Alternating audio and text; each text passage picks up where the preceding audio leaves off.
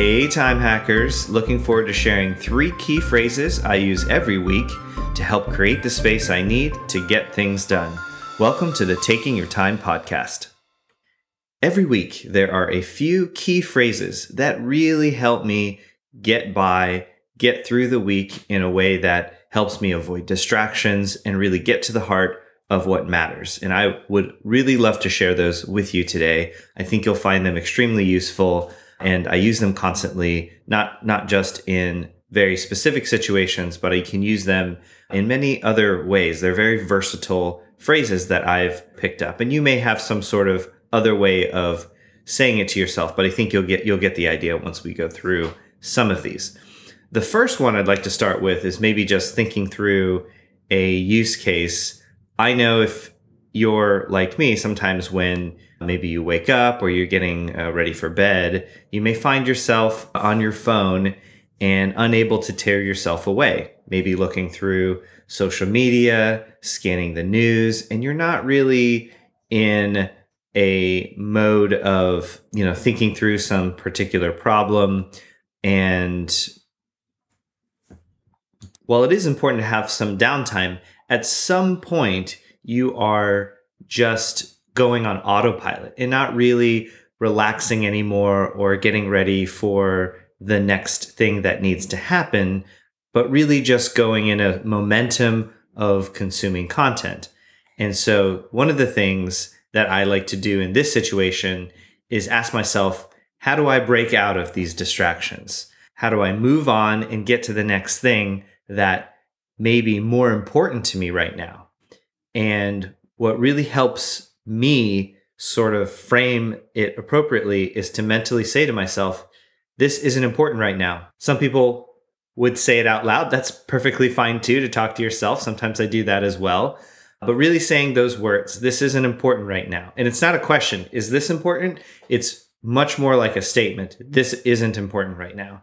And in some cases it might be important right you you may be stressed out you may need to relax and find a way to unwind. And in those cases when you say that phrase it might not feel true to you and that's okay. You can say well this isn't important right? Well okay maybe maybe it is important but i think generally that doesn't happen. Generally you'll know when something isn't important. You need to say that phrase. You need to make the statement to yourself because that acknowledgement really empowers you to take action and do something that is important, right? And this is for all types of distractions. I mean, consuming content is a huge one, but it can be anything from, you know, an idle conversation.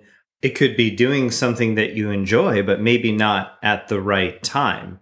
It could be doing something that is important, but that will cause you to be late for something else, like saying, Oh, I really want to clean this particular thing, but knowing you have a doctor's appointment and you know you're already under the gun, maybe this isn't the right time to clean that thing. So it, it's extremely useful to think of this in not a narrow view, but really anytime that you feel like there could be something more important than the phrase that I say to myself is this isn't important right now. Okay, here's a situation that has come up for me many times. Specifically, I think at work, there are decisions that you need to make, actions that you need to take, but you really want to make sure that you have the buy-in of a coworker or a supervisor. And so you're you're f- fearful of making a decision that perhaps is different than what they would have wanted or is not in consideration of something that they may have knowledge about. At the same time, it might be urgent. So waiting, delayed decision may even make the situation worse.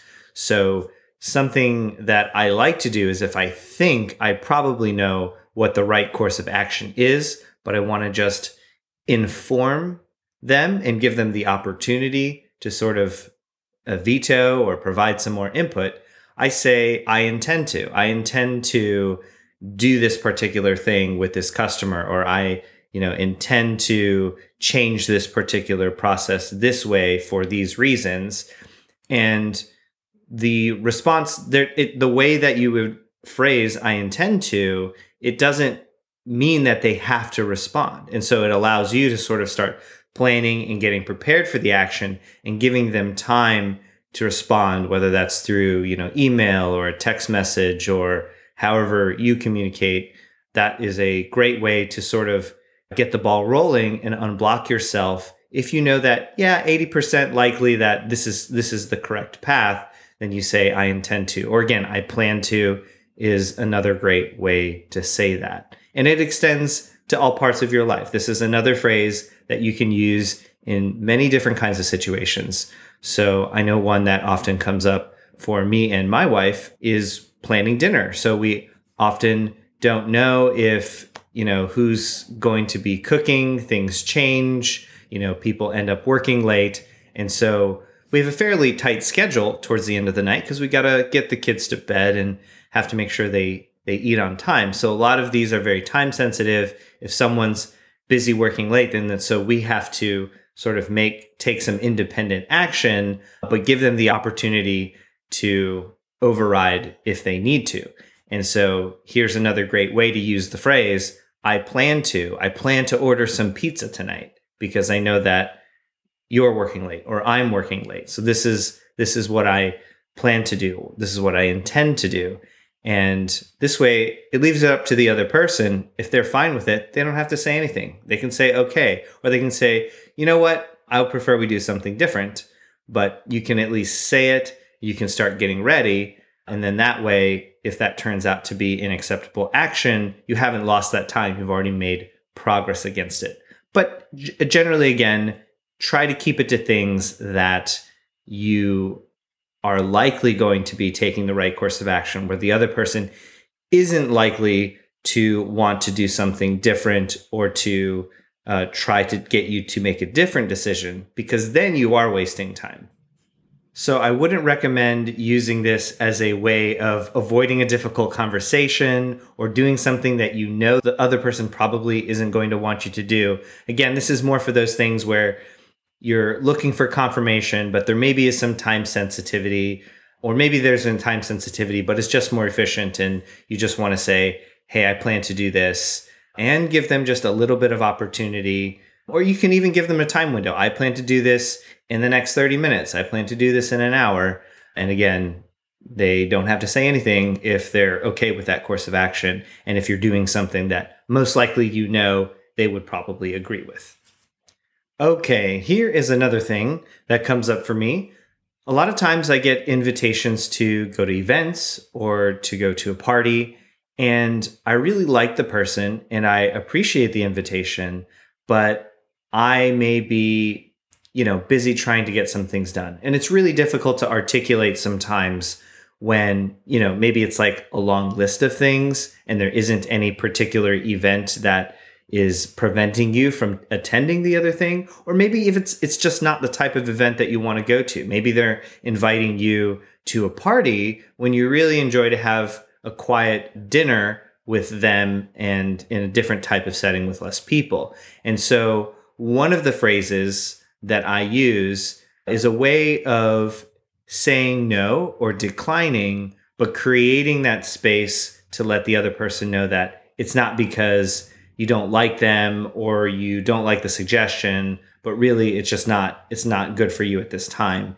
And you don't always have to explain. I think that is the the thing that prevents people from saying no is if they don't think that they have a good enough reason or excuse to say no and that that's going to create a a feeling of rejection from the other person and, an, and a negative experience and they have a hard time saying no. And what i'm what i'm here to tell you is you can by using the phrase thank you but right you can let the person know that you really do appreciate the invitation. You're you're you're fine with the request but it's just not something that you can fulfill right now. So in the case of you know, an invitation to a party, I may say, Thank you so much for inviting me to the party. I really would love to go, but I can't make it right now. But, you know, let's catch up for dinner sometime. Let's go get some coffee. So the thank you and the but portion gives you the ability to weave this message of appreciation to maintain that relationship that you have with that person, but without really having to come up with some very elaborate excuse of why you can't make it or thinking that you have to have a good reason. It's just, can't do it this time, but I really, really appreciate it. Sometimes I use this with my kids if they want to do an activity that's going to take a long period of time. So if, you know, my kids ask me, "Hey dad, can you do you want to watch a movie with us?" I'll say, "Thank you for asking me to to do that with you." But maybe we could play a board game instead. Maybe we could do something else and I will suggest an activity that maybe takes a little bit of uh, less time. So to recap, the three phrases that will create more time for you in your week is this isn't important right now.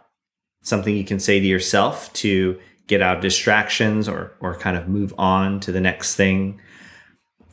You can use the phrase I intend to or I plan to to really unblock yourself and and kind of streamline your actions, but still taking into consideration other people and making sure they're informed and in the loop and have some opportunity to be able to try to inform you of, of maybe a different decision that you can make if they choose to.